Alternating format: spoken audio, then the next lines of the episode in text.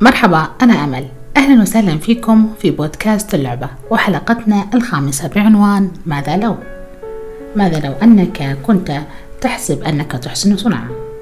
ماذا لو أنك ولمرة واحدة أنصت لفلان الذي يقول أشياء غريبة؟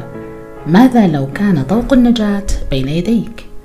ماذا لو كان بعضا مما تربيت عليه خطأ؟ ماذا لو أنك أعطيت فرصة جديدة لشخص ما؟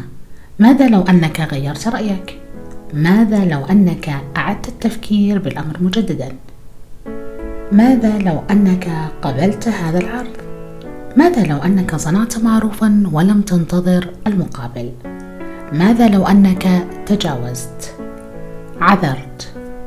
ماذا لو أنك غادرت هذه العلاقة السامة؟ ماذا لو أن النور هو أنت؟ أحيانا كثيرة نحتاج نشوف الأمور بطريقة مختلفة عن نظرتنا السابقة لها، وما نحصر أنفسنا في قالب معين وفكر معين. نحتاج أنه إحنا نشوف صورة كبيرة لحياتنا من جميع جوانبها ونعيد التقييم. إحسانك لنفسك وحبك لها وعملك على تطويرها وتقدمها أهم وأعظم مسؤولية في حياتك. دمتم بود.